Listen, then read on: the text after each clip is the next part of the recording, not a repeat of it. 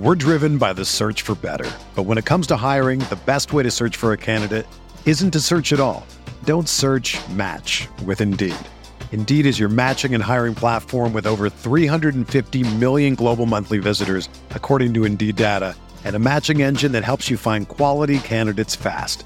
Ditch the busy work. Use Indeed for scheduling, screening, and messaging so you can connect with candidates faster. Leveraging over 140 million qualifications and preferences every day, Indeed's matching engine is constantly learning from your preferences, so the more you use Indeed, the better it gets. Join more than 3.5 million businesses worldwide that use Indeed to hire great talent fast. And listeners of this show will get a $75 sponsored job credit to get your jobs more visibility at Indeed.com slash BlueWire. Just go to Indeed.com slash BlueWire right now and support our show by saying that you heard about Indeed on this podcast. That's Indeed.com slash BlueWire. Terms and conditions apply. Need to hire? You need Indeed. This podcast episode is brought to you by Coors Light. These days, everything is go, go, go. It's nonstop hustle all the time. Work, friends, family expect you to be on 24 7. Well, sometimes you just need to reach for a Coors Light because it's made to chill. Coors Light is cold lagered, cold filtered, and cold packaged. It's as crisp and refreshing as the Colorado Rockies. It is literally made to chill. Coors Light is the one I choose when I need to unwind. So when you want to hit reset, reach for the beer that's made to chill. Get Coors Light in the new look delivered straight to your door with Drizzly or Instacart. Celebrate responsibly. Coors Brewing Company, Golden, Colorado. Arteta! What a strike! What a screamer!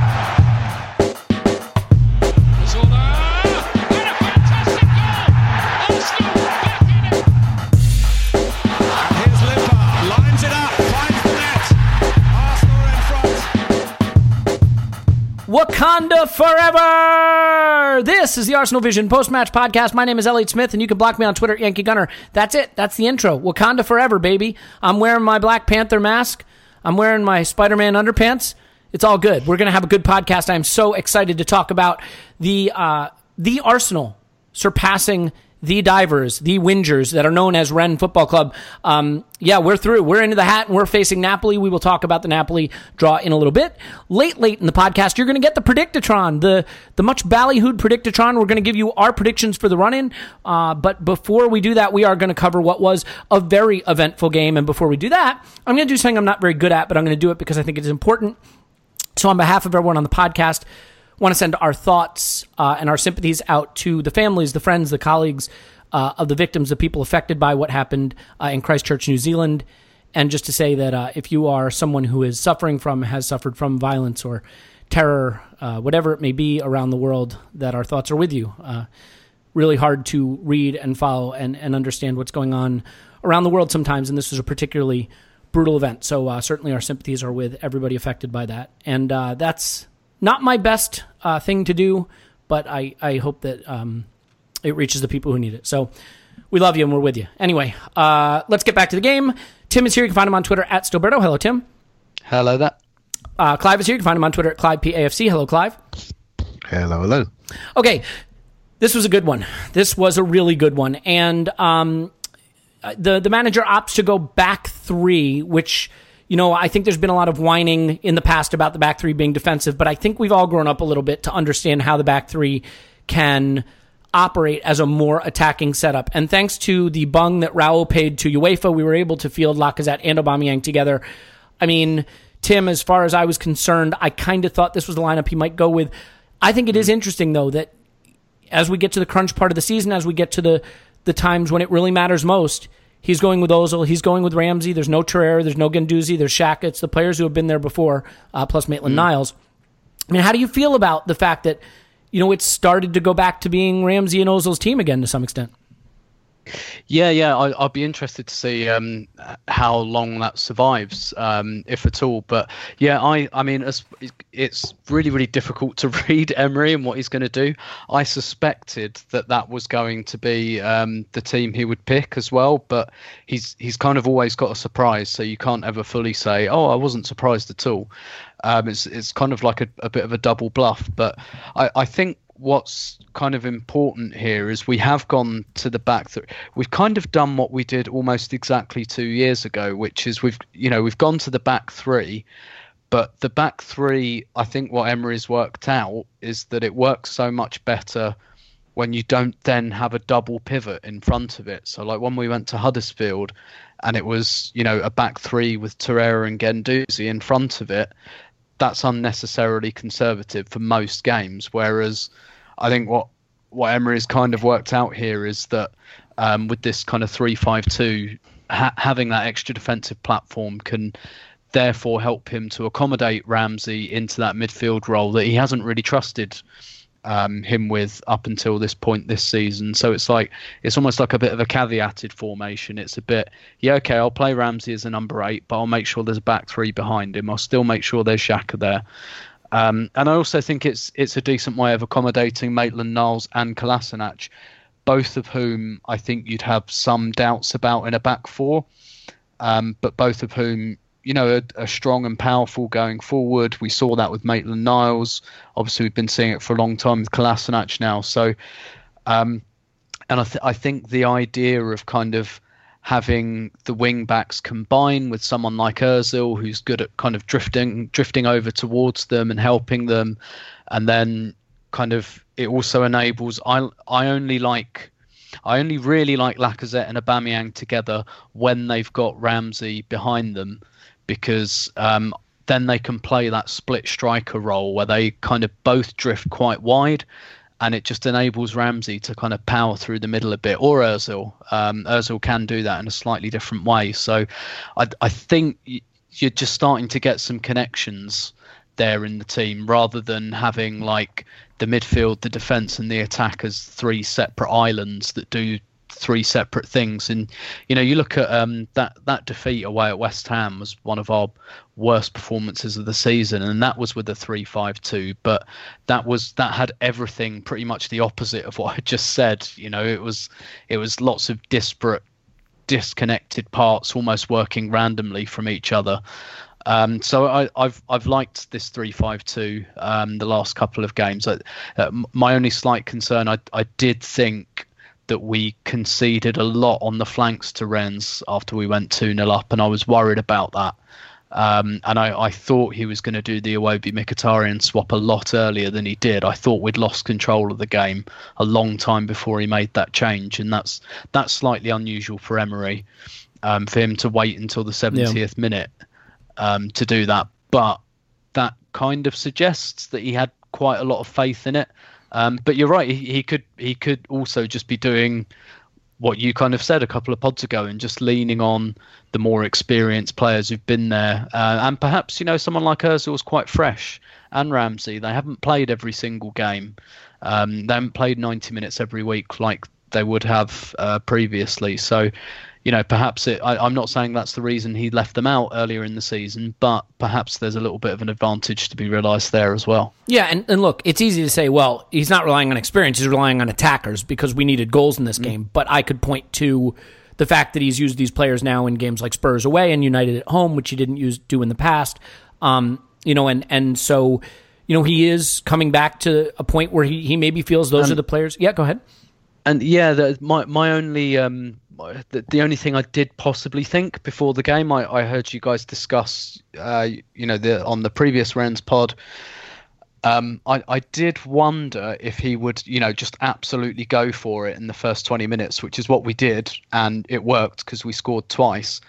Uh, the, the drawback of that approach is if you don't score the goals, because what happened is once we went 2 0 up, we were knackered um, basically. But it's it's a kind of high risk, high reward you know, strategy. The, the, I sorry, keep going. I, I, I wondered if he'd try and George Graham it a bit and think, actually, if it's nil nil at half time, that's that's not terrible. Obviously, we'll try to score, but you know, as long as even if it's nil nil on 65 minutes, we can still be in control. I wondered if he'd hold something back, basically, but he didn't, and it worked. So hallelujah. But you know what? You know what, Tim? And this is what I think is interesting. I think this game and the first leg are actually identical games in some ways. In that mm. we came out and dominated them and scored early in the first leg, went down a man, and that change disrupted us terribly. I thought in this mm. game we came out roaring, put two goals past them, looked like we could put 10 past them. And then once we got to 2 0 and were in the driver's seat for the tie and going through, I thought we looked like we weren't sure how to approach it and we became mm. much more uncomfortable. We sat a little bit deeper. We were a little slower to play the ball out. Our passing got a little more erratic. And I just think, much like the first leg, this was a game where once we got we got the two goals so early, I think we surprised ourselves. And then I thought we went through a period where we weren't sure: are we still all out attacking? Are we going to sit in a little more now that we're through? Mm. And knowing that if they got a goal, you know, we'd be out again. I- don't think we handled that pressure well until we made the substitutions, which had a phenomenal impact. We'll get to that in a minute. Clive, let's talk about the first goal because your favorite player has his, his fingerprints all over it, and that's Aaron Ramsey. Um, I, I love the way he's playing right now, and I love I love that goal because to me that sums Aaron Ramsey up to be able to receive the ball on halfway, play the line breaking pass that springs the, the counter, and then motor his way so far up the pitch so quickly that he's at the end line to play the ball for the assist to Aubameyang. That's just Aaron Ramsey all over. So we can talk about that goal and, and the way we were playing more generally, but I'd love for you to just sort of maybe get a little granular on, on Ramsey's role in that goal. Yeah, well, you just did it, didn't you? Really? All right, so, moving um, on. so- Fair enough. Well, yeah. So, well, I think we should talk a little bit more about the, the formation and what's what's happened to that. And Let's what's do that. Changed.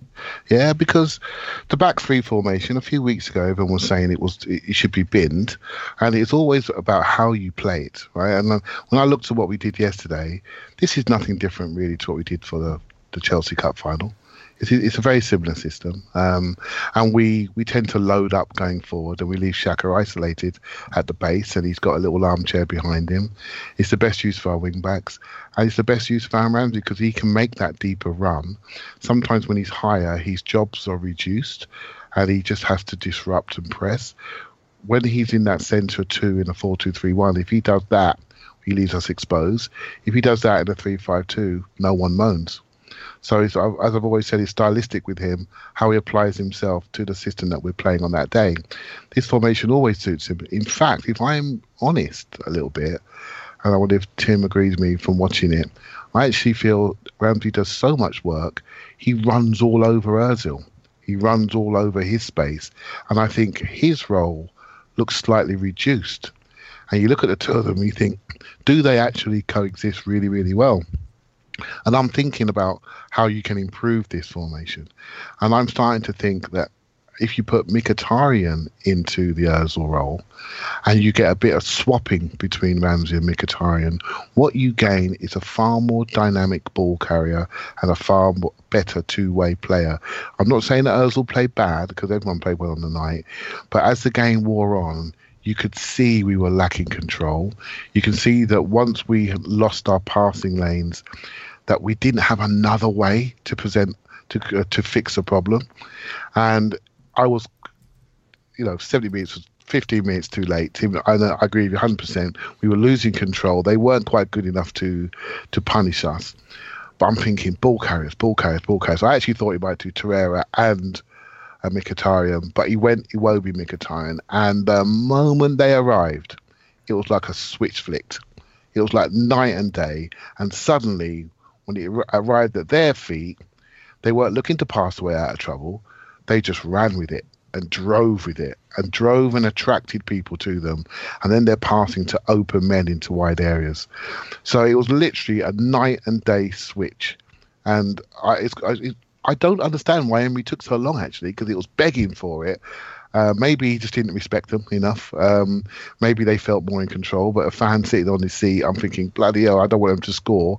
We'd have to score another one. Do you see what I mean? So, um, Mhm, Yep. so yeah, I felt that that was a that potentially could be an improvement.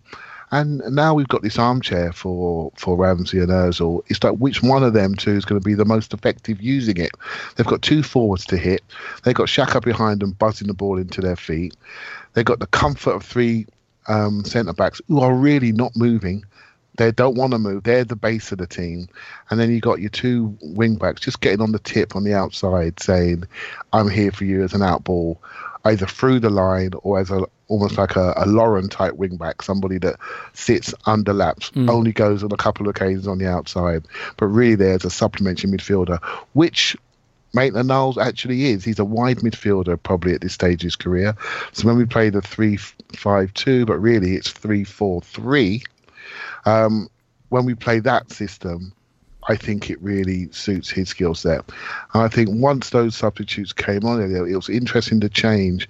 You'd have thought, you know, I would have thought maybe he would have brought them in, kept the midfield tight, and then put hit the one forward on the break. Yeah. But he actually played the two of them wide. He put Mkhitaryan on one side, Iwobi the other side, and literally went three four three. And then Ramsey was sneaking up behind Aubameyang as well. Right. So you're literally saying to them, "You think you're going to overload us, but we're coming for you." And that's what we mm. did, and we got and we got the third goal, and all that pressure we saw in the first game, where they were doubling up on our, you know, they gave Monreal a torrid, right? They're doubling up on our on our wide areas. We didn't see any of that hardly in this game, and that's because of the bravery of our players, the bravery of players like Ramsey, who said, "I don't care what's behind me. I'm pushing you back. You're going to run after me now." And they they and they they twisted, right? They couldn't do it, deal with it. They twisted and started tracking us all over the pitch, and hence why we had a much more comfortable day. Yeah, and look, I think I don't know that I totally buy that we we were playing poorly before the subs so much as one of the things that really struck me during that period where we were sort of under the, the, the pressure that we were they were pushing forward and leaving a lot of gaps in behind and we were just really sloppy with our our passes to start the counter and spring the counter Yeah, um, wow. it was it was a weirdly off day for Ozil I'm not picking on him. He was 78% passing for a guy who's usually in the 90s. He just didn't have his rangefinder on for springing springing the counters. Um, you know, Shaka, who again I thought was really brilliant in periods of the match, but was off his game in other periods of the match, passed at about 80%. And I thought you saw that when they were pressing after we got to 2 0, we had lots of gaps where we could spring the trap and we just us weren't able to, to set it free. So you know, it, it was it wasn't the worst plan. We just didn't execute it very well. The changes were definitely necessary. This was a case where I thought he got the changes spot on. Um, Tim, I, I want to talk about two players who, you know, I, I unfortunately I didn't focus on one of them enough in the last podcast, but two players who I, I don't think can go under the radar in this game, and that's the wingbacks, uh, Kolasinac and, and Maitland Niles, who I thought both had brilliant games. In Cola's case, you know, it's just it seems so obvious to say it that it's not really um, insightful analysis, which is why I'm going to say it because that's sort of my brand. um, he's just much, much better as a wingback. And as a wingback, I think you go from having a liability fullback to having an elite level wingback. And if you upgrade that Nacho Monreal role at left center back, you've really got something there. Not that Nacho was terrible, but you know, I think we all know he's sort of at you know in the the autumn of his career. Um, Maitland Niles, on the other hand, looks totally rejuvenated. A player who I think we all had questions about earlier in the season has come back from injury and put in some virtuoso performances. So, how influential do you think these players were? I mean, Maitland Niles obviously scores a goal. Kolasinac was putting in brilliant cross after cross and just doing what he does, which is barreling up the pitch, um, you know, like a freight train. I, I think that they were the key to the back three being effective, especially early in the match when we blitzed them. Yeah, absolutely. Because what did Rennes do in the first leg? They they just went down the sides every time, and they kept isolating um, the fullbacks, and they got a lot of joy out of doing Yep. that. So, defensively, it made a lot of sense to kind of double up there because that's where all their danger is. So, you know, Can I just say one wants- thing though, Tim? One thing. Yeah, go for it. They, they, they only did that, mate, at, with ten men. Yeah. That's the only time they woke up. So it's almost like a bit of a, a false game. But the lasting memory of that game was us getting rinsed in that fullback areas, right? So I, I Yeah. agree with you there. Yeah, absolutely. And the, and the mistake we made as well was keep it. I, I understood it at the time, but as the game went on, it, it should have changed. Was kind of putting Mkhitaryan at right back, and not mm-hmm. just because he's not a right back, but we lost a winger, Yeah. and then you can't push them back. And so what what we were able to do with a back three slash back five was a we were able to like double bank there a little bit, and Mustafi and Monreal stayed very close to uh, to the wing backs, but also it gives you something going forward. So either their wingers have got to chase back, and if they don't, then you're in space, and you've got two guys who are powerful and who can run and can get up and down and can really exploit that space. I mean, I I, I thought subsequently, like with um Maitland Niles hits goal, for example, as soon as it was scored, I turned to my mate and I was like, neither Mustafi nor Lichtsteiner are scoring that.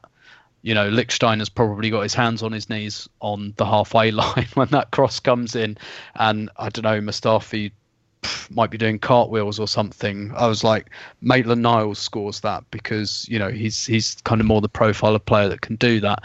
But I, I thought it was it was interesting in that it, it, it made a lot of sense defensively and from an attacking st- standpoint. And what I what I liked about Kolasinac's performance as well was that this time he didn't have those inside forwards, so it wasn't him and Iwobi, you know, and mm-hmm. that that whole kind of thing that became a bit of a meme that Iwobi gets the ball and then he finds uh, Kolasinac and then you get the cut back. Yep. He's varied it up, and now Kolasinac, as you said, is putting in crosses uh, not just cutbacks, and they're really good ones as well. He's kind of whipping them across the face of the goal.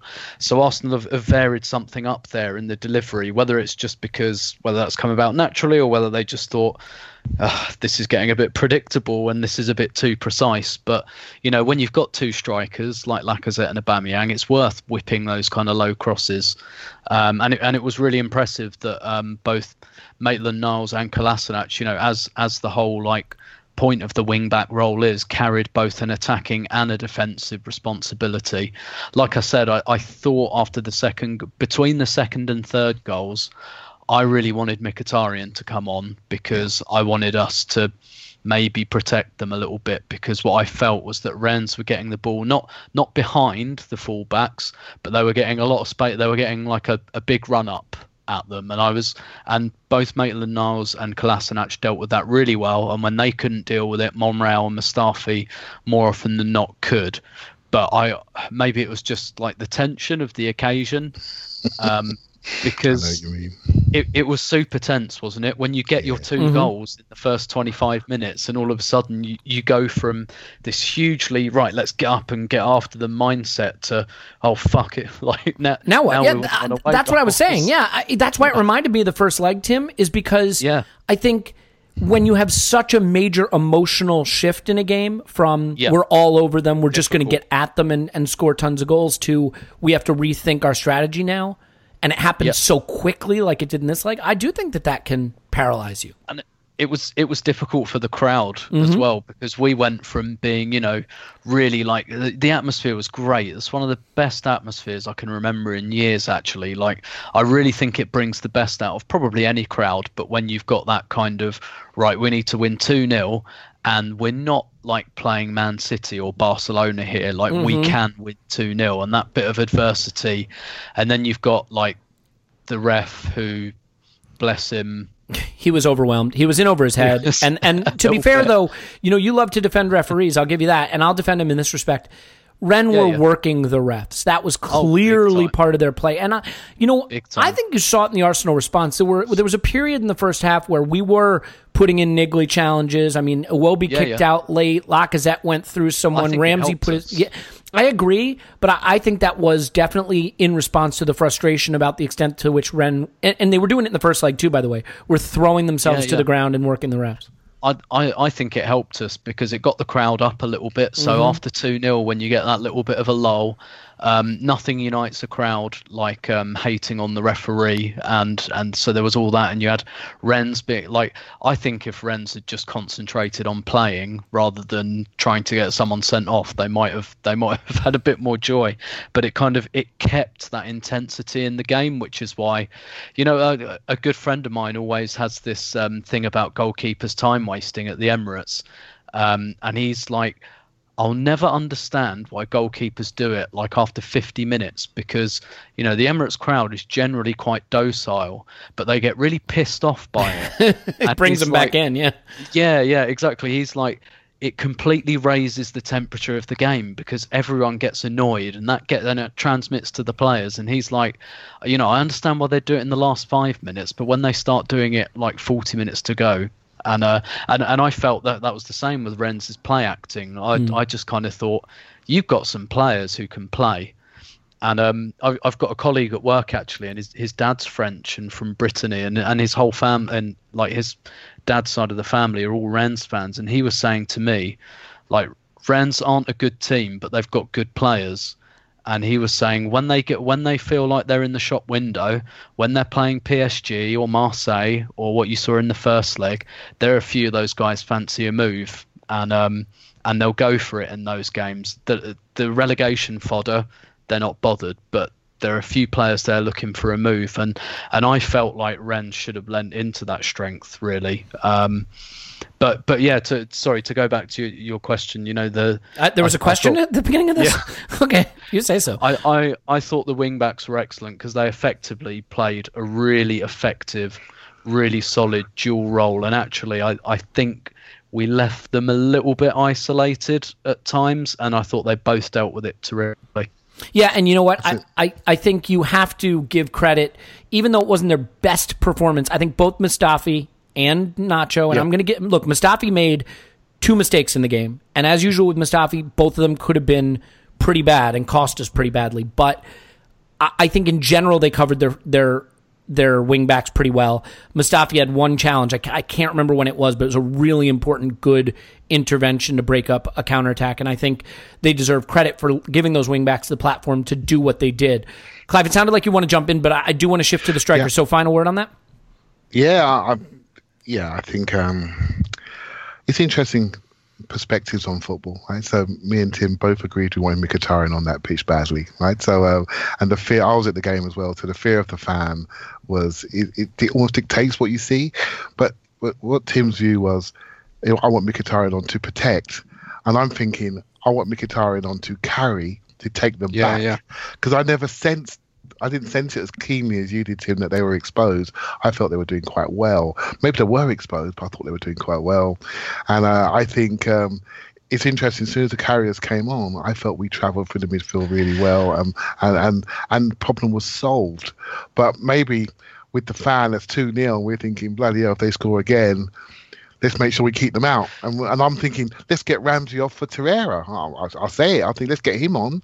Let's get Özil off, and let's get let's get one carrier on and one person on to protect our defence. It's amazing what you think when the moment's Yeah. on the cusp. Do you know what I mean? the the interesting thing is the conversation I had at the time with a, a guy I sit with is I was like I want I was, I was like I don't want Torreira to come on because I think mm. that sends the wrong message. Yeah, then yeah. you do get back it you get into a sitting. I, I said I wanted Mkhitaryan bit of security, but yeah, exactly what we're talking about on the counter. Yeah. I was like it it does it gives us a bit of shape because I felt like the strikers were their lungs were full because Yeah, they were trying to play as Actually, wingers what and strikers at the same time. And I thought mm. Mkhitaryan will hold that structure a bit, but it's not a defensive change that tells everyone they've got to sit back. Yeah, that Yeah, I thought I- that was key too. By the way, because I I I was a little worried that he might take off um, uh, Aubameyang, who uh, you know continued to have that threat running in behind, and you know should have had two late goals as a result of it. I, I think he got it spot on with what he did. Yeah, he. To be honest, I'm going to take change on my actually. I actually wanted um, Ramsey to stay on, but I wanted Torreira and Mkhitaryan to come on, but Lacazette to come off because Lacazette nearly got sent off, right? And that was a key. He had a thing. rough outing. And- I don't think this was a good game for him. Um, and you know what, Clive? Because this is what I wanted to lead into, so I'll just say it real quick to interrupt you, and then you, let you go again. But I, I just think cool. that, um, you know, I think when we had these two strikers in our mind, we were like, oh, now we have two strikers who are going to score two goals every game, which is obviously not realistic. But what I'm realizing more and more is by having these two great strikers, if one is in a rut or one is off, the other can still win you the game.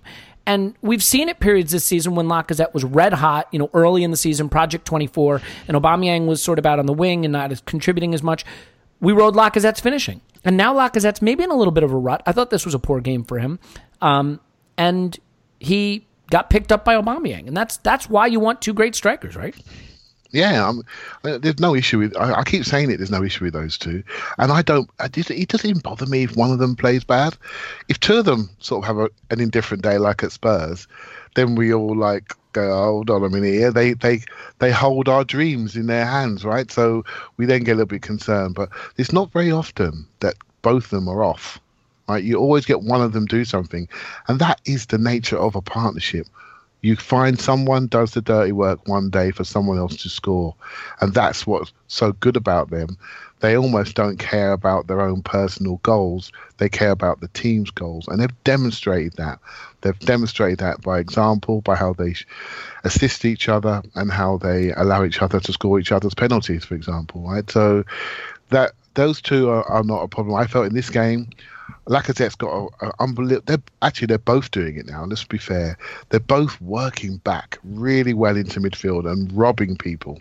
Normally robbing the the, the central defensive midfielder, and they're doing it a lot. And they're not just they're smashing them. They really are going for them. They're really physical. They're really setting an edge. You know, when when I go to the games, I always come away with a feeling. And what really stood out for me from the last time I went, which was the the Man United Cup game, I just there's a there's a physicality and edge to this team that's really coming out of the screen, and everybody is on it. Everybody's playing a part in it. I mean, we criticise Özil a bit there, but let me tell you, he was trying, he was running and working. And what's interesting, what I don't notice when I'm watching on TV, is that when there was a play, uh, a break in play, you can see the organisers talking and pointing and saying, next one, next one. We go here, let's shape here. And this, uh, everybody. So before I've always felt Arsenal were quite individual. And the individual players I've often criticised because I'm a bit of a team guy. But I'm telling you, there was not one individual out on that pitch last night. Not one every one of them was bought into what they were mm-hmm. trying to achieve and you and i can tell you elliot i could see it i can see it from every one of them when i see that I don't criticize any of them.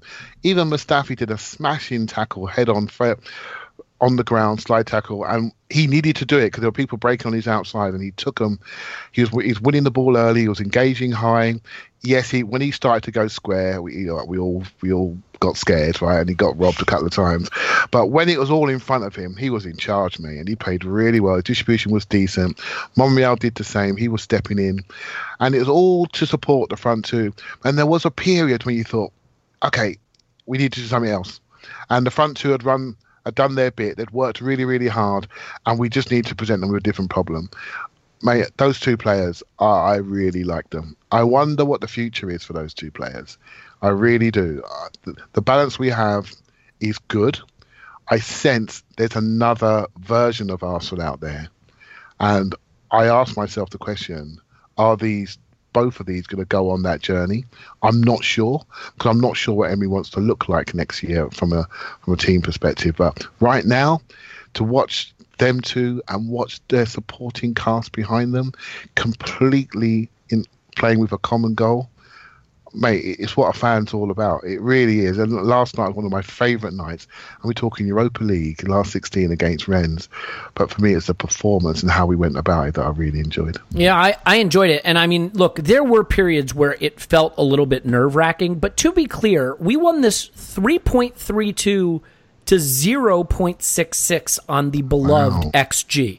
Um, and you could say, well, a lot of that XG came from the two Aubameyang misses. That's true. Before those misses, we were at 1.6 ish. I mean, we he had I mean, really almost two full goals of missed XG there in those chances. But uh, the reason I bring it up is we felt under pressure, Tim. But do you think it is mm. fair to say that Rennes really created very little from the pressure? Mm. I mean, mm. there were offside calls where it was nerve wracking, but they were offside. Yeah, yeah. So we played the trap pretty well. And other than that, I mean, yeah, we looked a little nervy, and yeah, we were giving them the ability mm. to come on to us a little bit. But I never, I can't remember too many situations where you know Cech was under pressure. Now there was the awesome Kolasinac uh, last ditch sort of diving block that he did. You know the sliding block mm. where he got his second leg up and blocked across that could have been dangerous. But overall, for the pressure Rennes put us under, they actually created fairly little. I thought. Yeah, yeah, yeah. No, totally. They they hit the post, didn't they, at one point? Offside or, though, right? Oh yeah, yeah. The flag went up, didn't it? Yeah. Yeah. No, uh, the, very little actually, and uh, I, I, I daren't say it in the stadium, but um, yeah, I, I was thinking like the last five minutes when it felt like we were under a lot of pressure. I was like, I can't really remember a shot they've had. Um, They had 11 And, shots and- and two on target, and none of them, I don't think any of them were classed as big chances. No, no, I, I, I don't remember.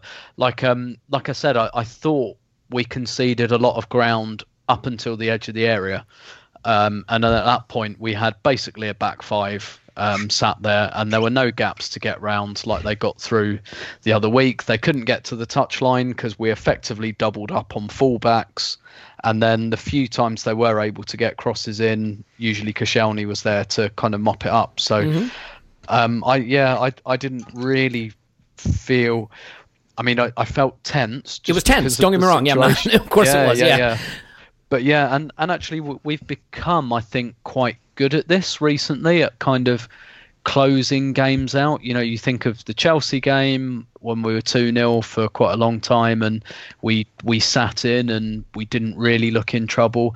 Spurs had a lot of the ball, didn't do an awful lot with it. We sat in and, and we defended responsibly.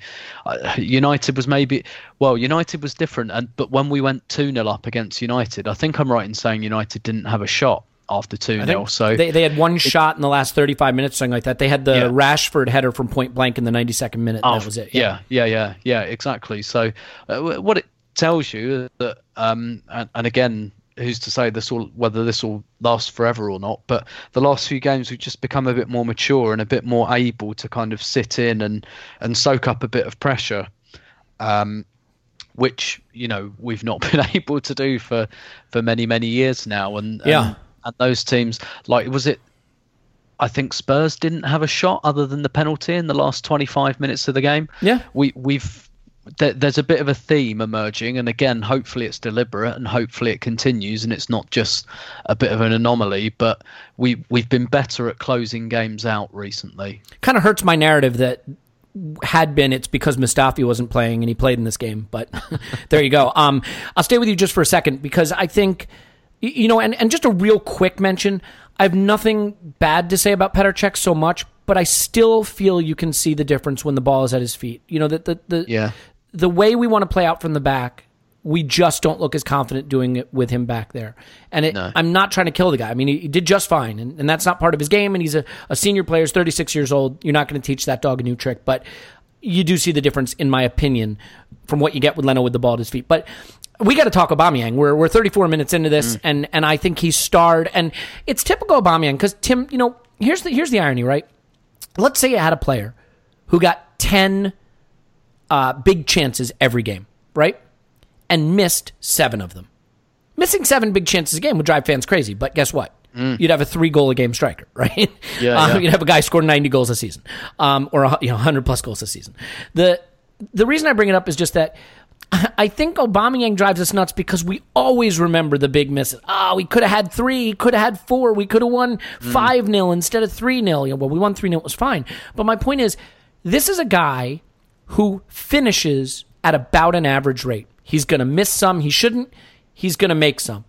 His elite skill is being constantly in position to score goals. Yeah, yeah, I've Never seen anything like it.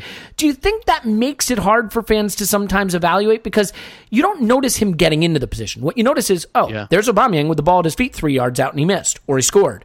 Um, do, do we need to subtly, you know, and I, I get we're sort of getting into Ozil territory here is, oh, you don't, you know, if you don't see what Ozil's doing, you don't understand football. You have to, you know, view it from a four degree angle from thousand feet over the stadium. Then you can see, like, like, am I, am I overdoing it on Aubameyang or is it fair to say that his elite movement and ability to constantly get into those scoring positions is something that we maybe don't fully appreciate when we're seeing him score two goals and miss two chances? Yeah, absolutely. Because we see, you know, we see him score the tap in, and like you say, no, no one appreciates the run that gets there. You know, it's a bit like um, Raheem Sterling this season. Like he he must have scored, I don't know, between fifteen and twenty goals, probably from a combined distance of about thirty yards. But it's not a mistake that he's always there on the Yep. goal line, and uh, and it's the same with the Aubameyang, and and you know this doesn't happen with most other strikers, even the really good ones. You know, there, there are some with different styles. Like like Kane doesn't score loads and loads of tap-ins because um, he actually views himself as a bit more of a nine and a half. He likes to drop deep and connect the play, and he tends to take shots from longer out. But I, I, I just think about uh, Aubameyang is it, it's not a perfect comparison, but I think Aubameyang and Aguero are just so similar in that respect. If you I totally watch, agree. Yep. Yeah, if you watch Man City, Aguero misses a lot of sitters, and and that's not because he's a bad finisher and it's not because Aubameyang's a bad finisher. To to a degree, it's just if you keep getting in those positions, you're going to have quite a lot of bad misses. But I, I, I agree that Aubameyang is perhaps not a brilliant finisher, but his skill is being in the position for a fairly easy finish every single time. And and I guess the other reason it's difficult to appreciate him is because he do, he doesn't do a lot else um, that that we can look at, and you know he's not involved that much. And um, I, I, think that the best way I saw it summarized was actually by Lewis Ambrose, who just kind of said, people always say, oh, if Aubameyang doesn't score, he doesn't do anything, but he always scores. which which renders the argument kind of null and void and and and I think that's where we are like you know he he doesn't necessarily play well and you're right, Elliot. There there are a few things that make you tear your hair out, and and and sometimes chronology matters. Mm-hmm. You know, if he misses those two chances but then scores at the end, then the chronology is different and your memory is different. But when he scores two, and then he's got two gilt-edged chances for hat tricks that he misses, that's what sticks in your head. So there's there's a few things going on there, but ultimately we're we're you know we're nowhere near challenging for the title, but we've got a guy who let's he's going to score 30 goals this season. He's yeah. on 22. He he's probably going to break that 30 barrier. That's that's that's quite unique um, in the last decade or so. Teams in our position don't usually have um, 30 goal a season scorers. Pro- probably Van Persie for us might have might have been the last one. Um, Shall I tell you? Really shall I tell you what he what his trick is in that box? What he does, right? So there's a trick you always tell a striker: make sure the person passing to you can see your boots, and by that it means can you get onto a line where they can see you to fire it into your feet, and he does that as well as anybody, and that's why it looks so easy. But he's if you look at it, you think pass it, pass it, pass it because he's there. How does he get there? And Gary Lineker had the same skill. He'd win the yep. sprints in the box, and uh, he makes the side foot look so simple. But what he's really doing is making sure the person crossing can see his boots. And then it's a simple cross. And the third goal is exactly that. If he's one yard further in, he's marking himself. And we're smashing the ball across the box and no one's there. And we're saying, oh, Kolasinac's final ball's not very good, or when, when, why haven't we got anybody in the box? But his trick is I make sure that the sister can see my boots, and that's it's a simple skill, but it takes a lot of physical effort and separation skill to make that happen. And and what's he got? He's got he's got two first two yards of light lightning. Mm-hmm. There, um, there, he's unbelievable. You can't track him. I don't care who you are. You can't track him. He's actually he's 15 to 20 yards pace. It's probably not the same as it was three years ago. But he doesn't need that in playing for Arsenal because we pass a lot into the box, don't we? We really do.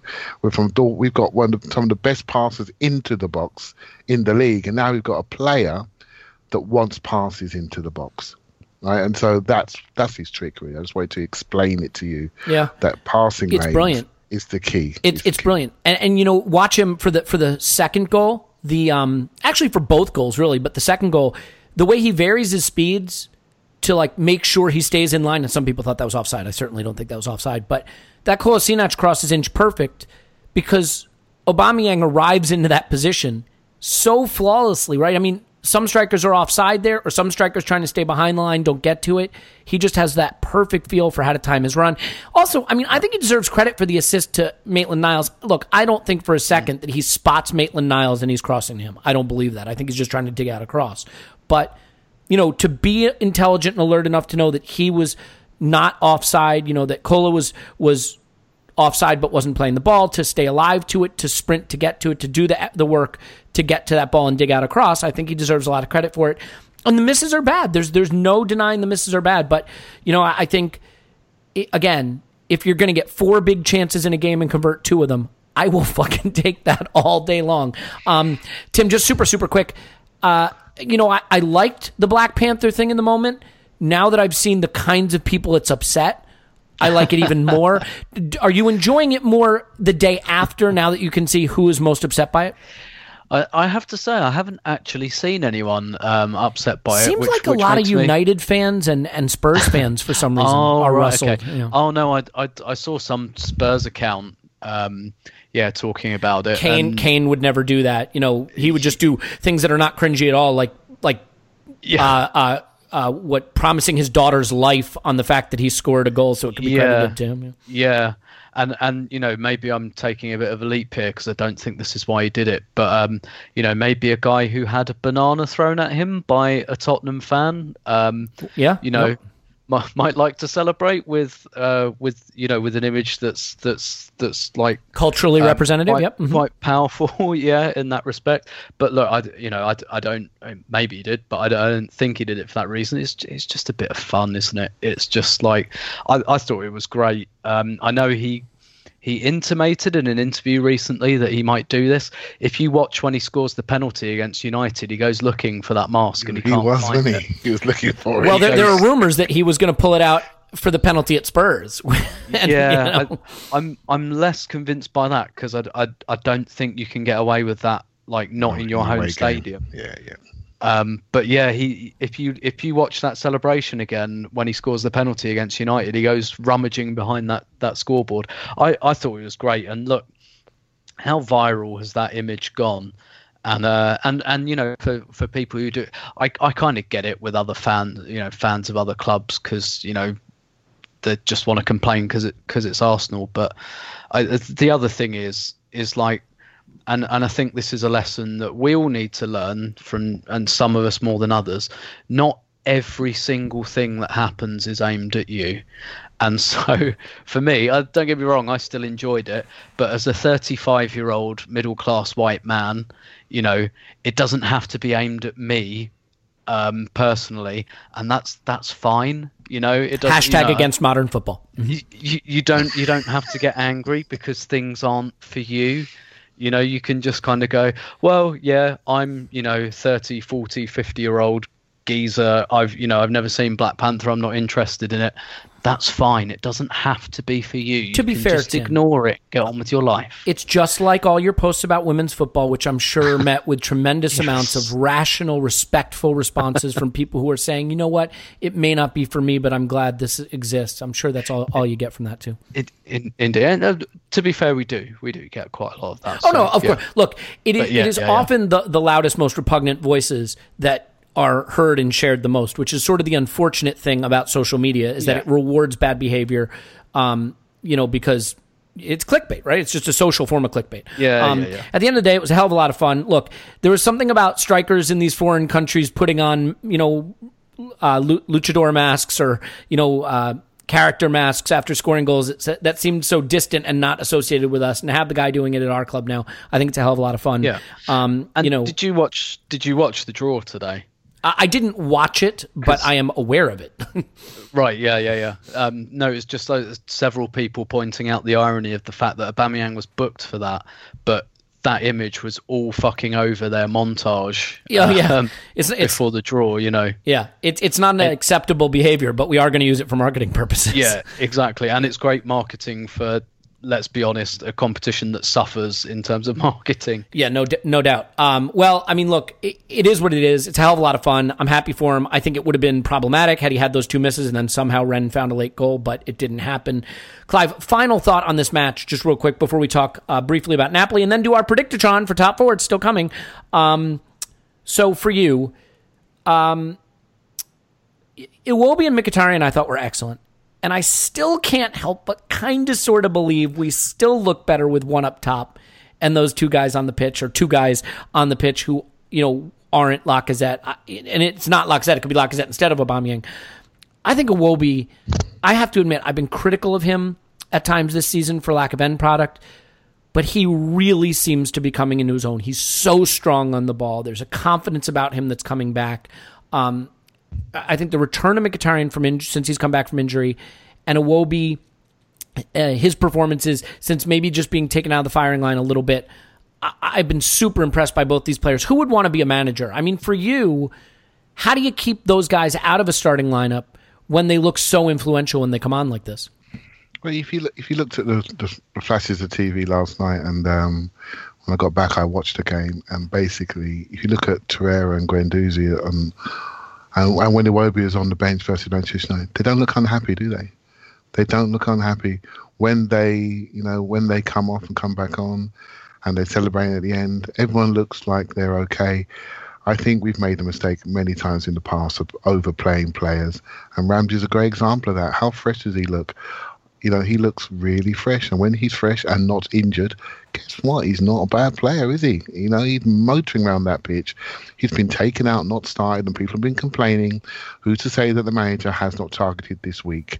You've got Manchester United, Spurs, and a, and a last 16 Europa League game, and all of a sudden, the players who want fresh are fresh and available to play you know, and it's and and play to levels that we need.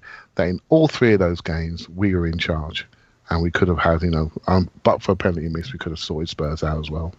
So I think I, I'm a, I'm a big fan of this formation. I, I use it myself when I when I coach. I'm a big fan of changing the interior players around for the game state. So whether you have one in front, of the back four, or back three, sorry, or two in front, whether you have two forwards, one behind, or two behind, one up top, it doesn't matter. It's all about the game state. What are you trying to prepare for? But on the outside, you have your armchair, and that creates the stability in your in your system. And on the interior, you have your game state, and that means I can change that around.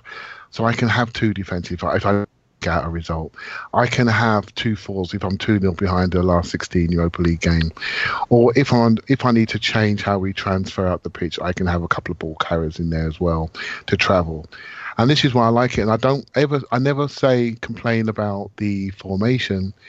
You complain about how it's played. And not, not even as much to personnel. So if you pick the wrong personnel, maybe for a certain day, as Tim alluded to around Huddersfield, then you say, well, maybe it looks a little bit negative. But then you ask yourself on that day, what what was the positioning of our wing backs and who was actually playing there? Did they really progress? Were they really aggressive? Did they feel tentative? It's all about your. It's a formation that's positionally based. So if you get your position right and your starting position right and play with the right aggressiveness, then you're gonna see what we saw last night. So um, sometimes, Elliot, I want the two to play. Sometimes when you see Mkhitaryan and Iwobi come on, you want them to play as well. I mean, Iwobi literally took the mickey out of them. He's got such body confidence. He was pinning people. I wish I had some of that, frankly, Yeah. for being honest. I could use some body Oh. confidence. Yeah. I know where Tim sits to the ground, so he's right in front of us, and I was on that same that same side, and he was taking the ball off throw-ins and going, "Bosh, get off me!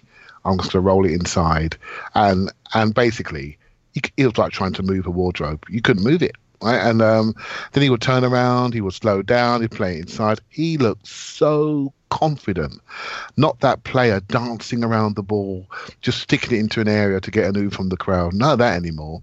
He's holding people off. He's playing it to feet. He's running at people. He's slowing down, change of pace. Uh, It's incredible the maturity, and this is what happens with young players. They can just mature right in front of you, and you think, "Crikey, they've made it." Then you go over the top. Then they have a bad game, but he's getting closer to being consistent. And you called mm. it at the start of the year. You did call him out, didn't you, as your player of the season? I did. Your- your- I, I lost a little faith play- at one point, to be, if I'm being yeah, fair. that's okay, man. Don't worry, we always get that little bit wrong. But let me tell you, you called it, and I, I thought at the time, boy, that was brave. But you look back now, and I thought it's a smart, it's a smart bit of projection, and I'm starting to wonder. Not only is he, you know, the question was maybe at the start of the year, is he good enough for Arsenal? Now I'm starting to wonder how good could he be for Arsenal, and I really saw that last night. That's what I walked away with. Yeah, I, I was super impressed. And look, I, I think what we can do now is just shift uh, to Napoli and the predicted Predictotron. We can take a little break to do that. So, uh, what I'm going to tell you a couple things. We are uh, hoping to repeat our title, to defend our title uh, in the FBAs, the Football Blogging Awards, as best podcast as voted by the fans. Um, that is you. You might be like, well, I'm not a fan. I, I don't even like this podcast. In which case, I would suggest um, rethinking your strategy because you're listening to it right now. Uh, so, for those of you who are listening and actually enjoy it, which hopefully is a, a large uh, cohort of the people listening, um, you can go to arsenalvisionpodcast.com forward slash FBAS, FBAs. And there's a little widget that says vote. You tap it, and you voted. You don't even have to put in an email or anything like that. There's also an option to tweet out your vote, which uh, gives us a little hashtag social proof, but we're certainly not in it for that. We're just in it for the awards. Um, so, yeah. Another quick announcement. up. I Yeah. might actually turn up this time and actually. Oh, you mean it. you mean you might show up to claim the award as opposed to it having to be claimed by some stranger who I've never seen before, Uh, who's photographed uh, holding our award? That would I be may nice. do that. That would be I nice, seeing as how it's in London and you live in, in London. Um, last announcement is uh, hey, hey, guess what? The enclosed, our lingerie friends, our friends with all the sexy, silky stuff. You don't want to miss them, and they don't want to miss us. They have signed on for the balance of 2019. That's right. We are in women's underwear for the rest of the year, and we are thrilled about it. I know Paul is particularly thrilled about that. So uh, you definitely want to visit them, and you're going to be hearing from them in the break, which is coming up now. We're going to take a break. We're going to talk about sexy panties and stuff, and then when we come back, we'll quickly talk about Napoli, little less sexy, and then the Predictotron, very sexy. Stay with us. Okay, everyone, it's time to tell you about our friends at Enclosed Lingerie. You can find them online at The Enclosed, the E N C L O S E D dot com. Enclosed Lingerie is a lingerie of the month club. That's right, just like a beer of the month club, only better because it's a high end luxury lingerie gift for you and your partner that's going to enhance the intimacy in your relationship. Right now, if you put in Arsenal at checkout, they're going to give you $35 off any gift from Enclosed Lingerie. So you're going to want to go to theenclosed.com and sign up now. What better way to celebrate the romance in your relationship than celebrating with a gift from the enclosed? And the gifts keep coming every month. So while it can be difficult to remember to keep the romance, to keep the intimacy in your relationship, the enclosed has your back. Every month, you're going to get that high end luxury lingerie gift, and it's going to remind you of the importance of romance in your relationship. So do it now. Go to theenclosed.com. There is a perfect fit guarantee, so you never have to worry about the fit. It's beautiful high end luxury lingerie. Just go to theenclosed.com and enter promo code ARSENAL for $35 off at checkout. Do it now. Okay, we're back, and we're gonna whip through this. We're gonna we're gonna wrap this pod up a lot quicker than you think. We're 53 minutes in. Trust me, it's not going much longer. We're just gonna talk really really fast. So if you're on 2x speed, it'll be done in like 30 seconds. Um, Tim, Napoli. Uh, It is not the best draw, although I will say I don't think Valencia or Villarreal are that much to fear. I don't think Napoli are that much to fear when you consider what we went through last season. Atleti, you know, they are a legit Champions League team. They are, and I realize they just got dumped out by Juve, but that was a challenge that was probably the sternest challenge you could face or hope to face in a Europa League. Um, I think that Atleti team is certainly better than the Chelsea team we could be on track to face in the final. So while this is the harder of the two sides of the draw, I'm happy that we're kept apart from Chelsea all the way to the final if we get there. Let's just focus on Napoli for the moment. Your reaction to that draw, and maybe you can just remind people of an article you wrote about what it's like to go to Napoli. Um, beautiful part of Italy, but maybe not the best away trip for a football fan. Yeah, so um, uh, uh, I kind of had mixed feelings about the draw at the time because uh, I was I was I looked at some of the destinations and I was thinking, well, they all look good, and and so in my mind I thought I'll go unless it's Napoli. Um, and so the yeah the the reason I won't go I mean it's it's quite expensive. It's going into Easter weekend. I've been there before. Um, I stayed in Sorrento a little bit last time which if you're planning on going I'd really recommend because Sorrento's beautiful and it's it's not very far away um, you, you'll have to stay in Naples. You won't be able to travel from the stadium to Sorrento, but um, yeah, but it's I. So I've been to a lot of places to watch football inside of Europe and you know in in in South America, and so I've I've been to I've been to Istanbul, I've been to Rome. Um, I think quite strongly Napoli shouldn't be allowed to play at home in European competition for the simple reason that they absolutely cannot guarantee the safety um, of supporters. And the reason they can't is because they still do this thing where they bus you in 15 minutes after kickoff, and that's so that there are no Napoli fans around. And if that's how far you have to go to assure the safety of the away fans, then the home team shouldn't be allowed to use their stadium. Um, and frankly, the police there are dangerous. Um, they put you in harm's way. I think they do it deliberately. Um, they're very, very uncommunicative, surly. Um, and, and I think they deliberately kind of put you in harm's way. They dumped us somewhere at like one o'clock in the morning after the game. I was on my own. I had to uh, Naples at one o'clock in the morning. You know, it's it's it's a weird city, Naples. It's it's um it it's one of the best and worst places I've ever been all at the same time. It's it's an acquired taste. It's it's quite raw and rough and ready, and and there are things about there are some things that are, I really liked about that and things I really didn't like about that. So, aside aside from that, um, anyway, I'm I'm actually quite happy with the draw because. I think we're going to have to beat Chelsea and Napoli um, to win this thing, at least one of them. And if we're not going to do it, let's go out in the quarter final. But um, but also on top of that, I just last night was felt like the first proper European night at the Emirates hmm. for me.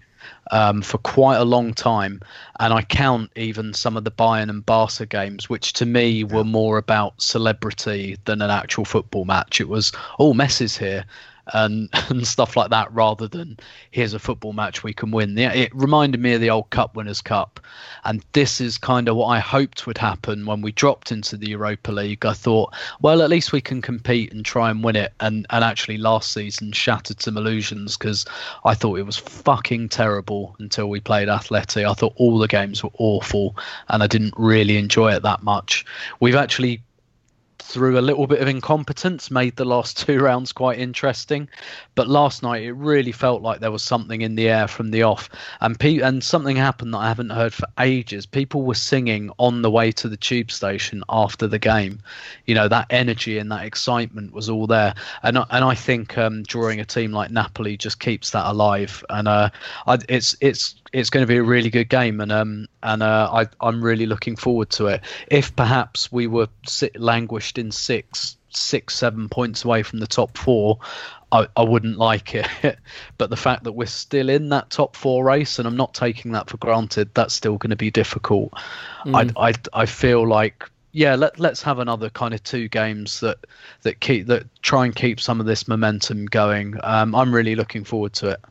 Yeah, I, I mean, I I would say we shouldn't fear these kinds of games, but that's rich mm-hmm. coming from a club that found a way to lose at Bate and lose at Rennes.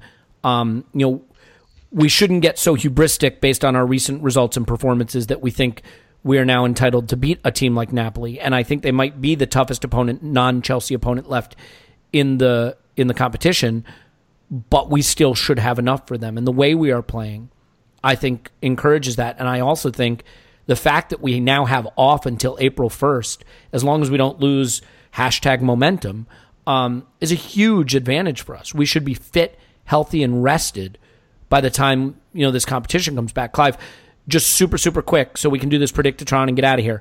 Um, your thoughts on drawing Napoli? Yeah, I thought it's tough draw, right? Um, and it's a tough draw because they are a, a, proper European club and they have got good players, particularly at the top end of the pitch, and players that we know. You know, a lot of these teams that we played in the Europa League, we don't know hardly any of their players, and um, so we know we know players like Milik, we know players like Calaron. I can't. I'm saying that right. Calaron. we know players uh, Dries Mertens. We know these players. Koulibaly. We we we want some of these players, right? We were linked with Mertens. We we loved Koulibaly. So these players are they're they're proper players, and um, so that's gonna that's gonna bring a level of concentration. I, I, I did feel we lacked concentration against Bate away, and I did feel that the the Manchester United game hovered over Rennes away and Spurs games, etc. I think they hovered over that, and some of the decisions we made away from home substitutions. I would like to try to explain them that we had upcoming games we were going to use wing backs, etc. So maybe that's been proven, but I'm not so sure. But hey, look, this is a good draw. It's good. Definitely one of the games I'll be going to in, in the midweek for the home game for definite, and I'm and I'm looking forward to it. Yep, and I would say that you know to be fair, I mentioned the Rennes tie as one that um, you know, we lost the first leg, but I think if we don't go down to 10 men, we win that first leg 6 0 the way we were playing. So I, I don't think it's totally fair to point that out as somehow being, you know, a poor performance. Okay, are you ready for the headline? Are you ready for the headline event? We are one hour into the pod. We're going to see how quickly we can do this. I am going to read off a fixture, and you're going to give me results. Do you want to go club by club or week by week? I think club by club because we don't know when these are going to get rearranged to. Do you guys agree with club by club? Yep. Okay, here we go. Tim, I'm going to give you Spurs first. Okay. Okay. Uh, and and Clive, I'll, I'll give you this too. I've filled mine out, by the way, so that we don't, I don't have to read it off, but I can tell you what I've done. Okay, here we go. Uh, Palace at home, Spurs Um, draw. draw. Okay, Clive, Palace at home, Spurs, Um, Spurs win. Spurs win. Okay, I have that down as a Spurs win as well. Tim, Liverpool away. Um, draw. Okay, wow, really? Okay, good for Spurs, I guess. uh, Clive, Liverpool away. Liverpool, Liverpool win. Okay, I love it. That's a zero for them. Uh, I have that as a Liverpool win as well. Brighton at home. I have three points for Spurs. Yep. Same. Okay, Clive, I'm gonna go draw. You're gonna go draw Brighton at home. Okay, good for you. Clive, we'll mix it oh, up. it does. Can can I depend what stadium they playing? That might be their first game in their new stadium, right? uh, you know what? We're just gonna we're just gonna go through this because I don't want it to take all day. Okay, so we're just we're just gonna give them the one point that you've given them and move on. By the way, huge props to N Goyenduzi on the Discord who created the Google Doc I am using for this. So huge credit to N Goyenduzi for it, and we really really appreciate you. Okay, um, so you're giving them one for Brighton at home. Okay, how about uh, Huddersfield at home for Spurs? Tim. Win. Spurs win. Spurs win. Okay. I have that as a Spurs win as well. How about you, Clive? Yeah, win. All right. Win. Man City away. Tim? Loss. Yep. Spurs defeat. Yep. Yep. same, same. West Ham home. Tim? Um, Spurs win. Yep. Clive? Spurs lose. Spurs West Ham would- lose. West Ham at home. I love it. God bless you. What- All West right. Ham would rather kill their own mothers than lose that game. Trust I mean, me. who who wouldn't rather kill their own mother if we're being honest? um, okay. How about Bournemouth away, Tim, for Spurs? Draw. Oh, draw. Okay. We all think Spurs, the wheels are coming off the bus. Clive, how about you? Bournemouth away. Bournemouth win. Bournemouth win. Zero points for Spurs. Holy cow, it's all falling apart. It's all gone wrong for Spurs. Uh, I have it a West Ham win and a Bournemouth away draw, by the way. Uh, Everton at home. I have a win for them in the final game of the season, Tim. Yeah, win for Spurs. Clive? Yeah, a win, but no one cares. No one cares. No, not with the points you've given them. Jesus, that's a bad close to the season. No Uh, one cares, and, I, and I'll be out drinking somewhere. I That's have I'm Paul thinking. and Scott's predictions as well. I will get, read those out to you in the final tallies. I just don't want to slow this down anymore. We'll do Chelsea next. Chelsea's first game, Everton away. I have three points for Chelsea. Uh, Clive, we'll start with you this time. Everton away for Chelsea. draw. Draw. Okay. Tim, Uh, Chelsea win. Chelsea win. Clive, Cardiff away for Chelsea. Damn it, win. Three points for Chelsea. Tim? Yeah, I think Chelsea win again. Yep. And if anybody cares, not that anybody does, I have three points in both of those games as well. I have three points for Chelsea at home to West Ham. Uh, Clive, what do you have? West Ham, Chelsea. That's a draw. Man, West Ham might make the Champions League based on Clive's predictions. Um, Tim, West Ham home for Chelsea. Chelsea Uh, home, for home. West. Uh, Chelsea win. Chelsea win. Tim loves Chelsea. He's got him winning everything. Liverpool away, Clive. Surely they can't get points at Liverpool. They do all right up there, so it's going to be a draw. It's going to be a draw. Tim, Yeah. Liverpool win. Liverpool win. That's correct. That is what I have as well. Um, so then they go to uh, they host Burnley. Clive. Surely they can beat Burnley Um, at home. Draw. The draw. They're going to draw Burnley at home. Jesus, these teams must be terrible that we're chasing for top four. Um, Burnley at home, Tim. I think they'll squeak it. Yeah, Win. Chelsea Okay. win. Then the big one for the top four, Clive. Man United away. Chelsea at United. Draw. Draw. You know you can pick other other outcomes, right? Uh, Tim? Yeah, pretty cool. You'll Uh, see yeah, at draw. Draw? Okay. Yeah. Clive, Watford at home. Chelsea, Watford at home. Chelsea home for Watford. Another way to say that. Chelsea, Chelsea win. Yeah, Chelsea win. they kill Watford. Tim? What's the date of this? Uh, let's just say sometime in late April. Uh, Chelsea win. Okay. Chelsea have Leicester away, Clive. Ooh, Brendan Rodgers. yeah. Never count go him out. draw. Draw. No, I'm going to go Leicester win. Leicester wins zero points for the team called Chelsea that we all hate. Tim, Draw. draw. Okay. Final game for Chelsea. Brighton at home. Clive, final day of the season. Win, win. Win. Tim, Yeah, win. Win. Chelsea win. Holy cow, Spurs and Chelsea running each other close. Oh my goodness, these teams are terrible. How is it we were behind them for so much of the season? All right, here we go. Uh, Manchester United. Let's see if we can have them fall apart too. Tim, Manchester United host Watford in their next game. Draw. Draw. I will post these results online, by the way. Uh, Clive, Oh, Watford will win 5 0. No, I think I'll go draw as well. draw. Okay, so United cannot beat Watford at home. Check. Wolves away, Tim. Is is that a league game? It is a league game, yeah. Okay. They, I think they also Uh, have a cup game, but it is a league game. Yep. Yeah, yeah, okay. I think United will win that. Three. Okay. Clive? Uh, can I change my. No, I'm going to go Wolves win. Wolves win. Okay. United picking up points at a staggeringly poor pace again. That's fine. That's fine. We knocked the wheels off Solskjaer's bus. I can see that. Uh, okay, so West Ham home. This is Cl- Clive's favorite for the title, Tim. West Ham, uh, United home have- to West Ham. You have to understand the psyche of a West Ham I understand They psyche. I- I am a psychologist. hate Spurs. I'm an amateur psychologist. and they hate Chelsea. Trust me, they're This going is to have not to kill your. This is not your past. rebuttal time. Okay, Tim. Uh, United will win. United win. Man United Yeah, will win. Man United will win. Okay, West Ham United will do what at Old Trafford, Clive?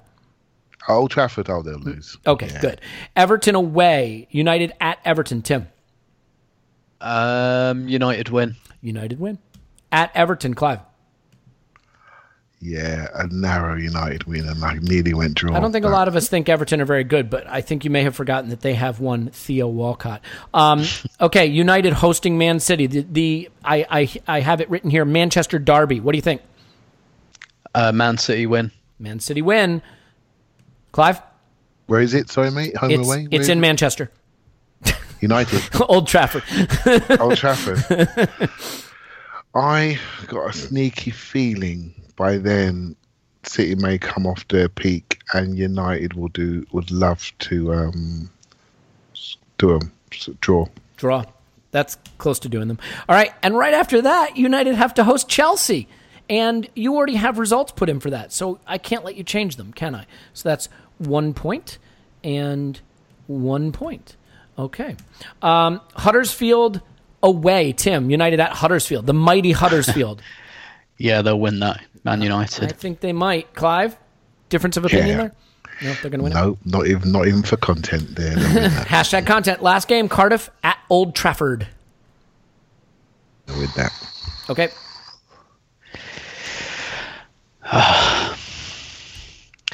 Uh, Yeah, United win. Okay. So we just got to get the Arsenal like two points to get top four. Here we go. Tim, uh, you know what? I, I owe Clive a start. Clive, Newcastle at home. It says here in May of 2042, I think is our next game. Newcastle at home.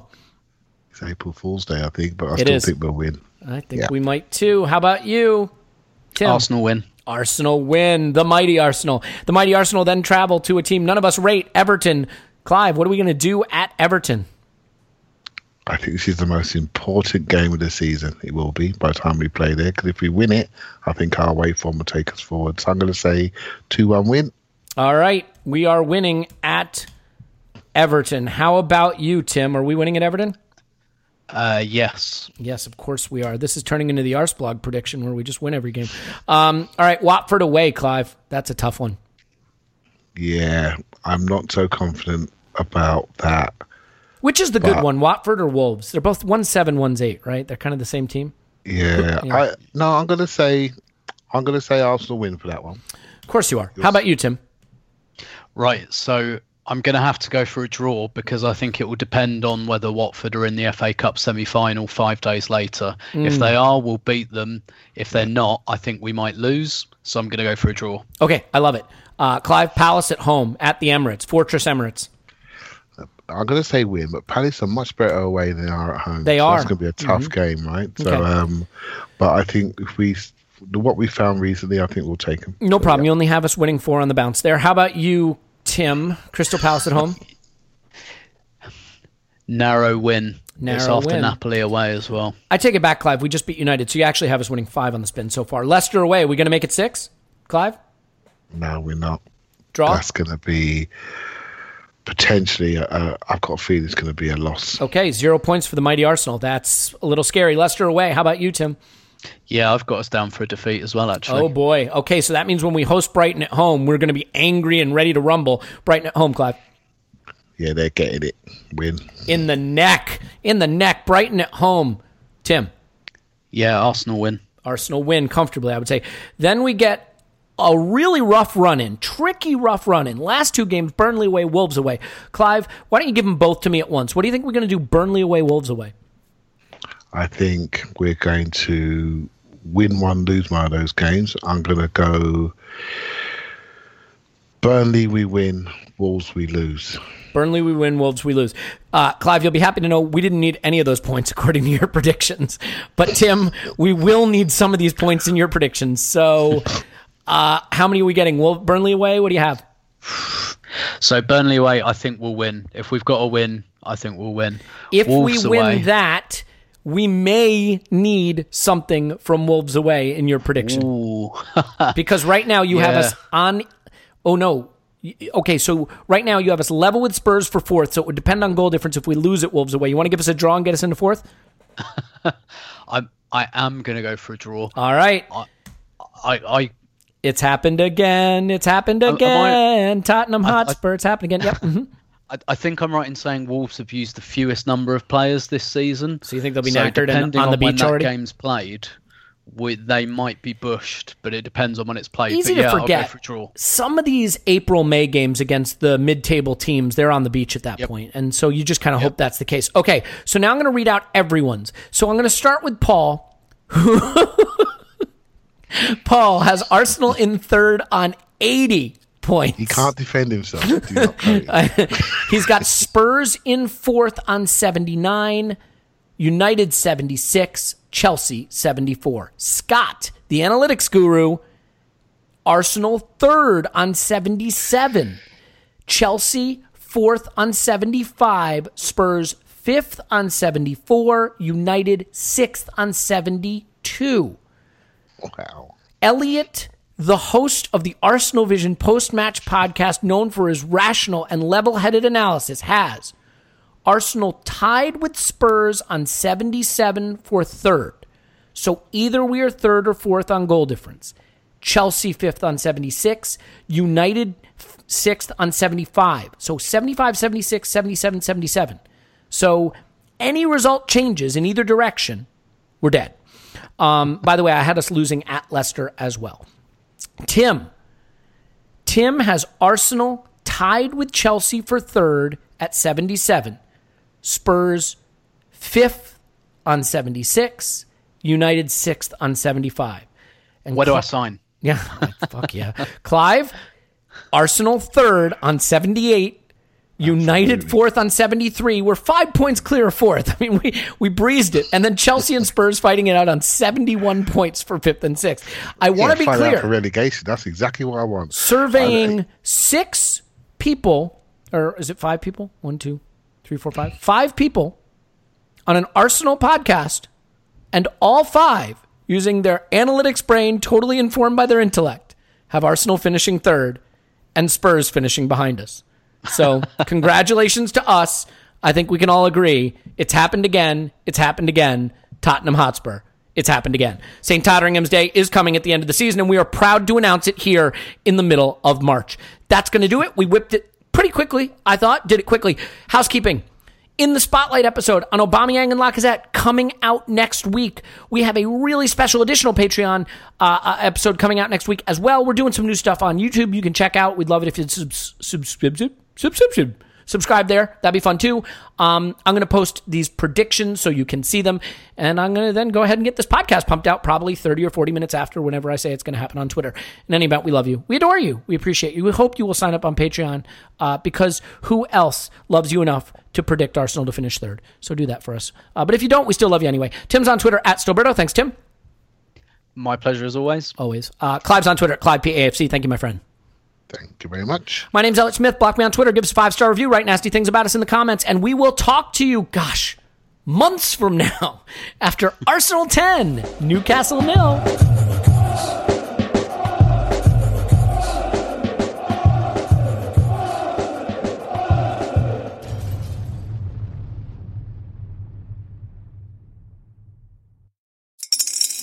Spring is in the air at Littleton Coin Company, and we want to help you brighten your collection.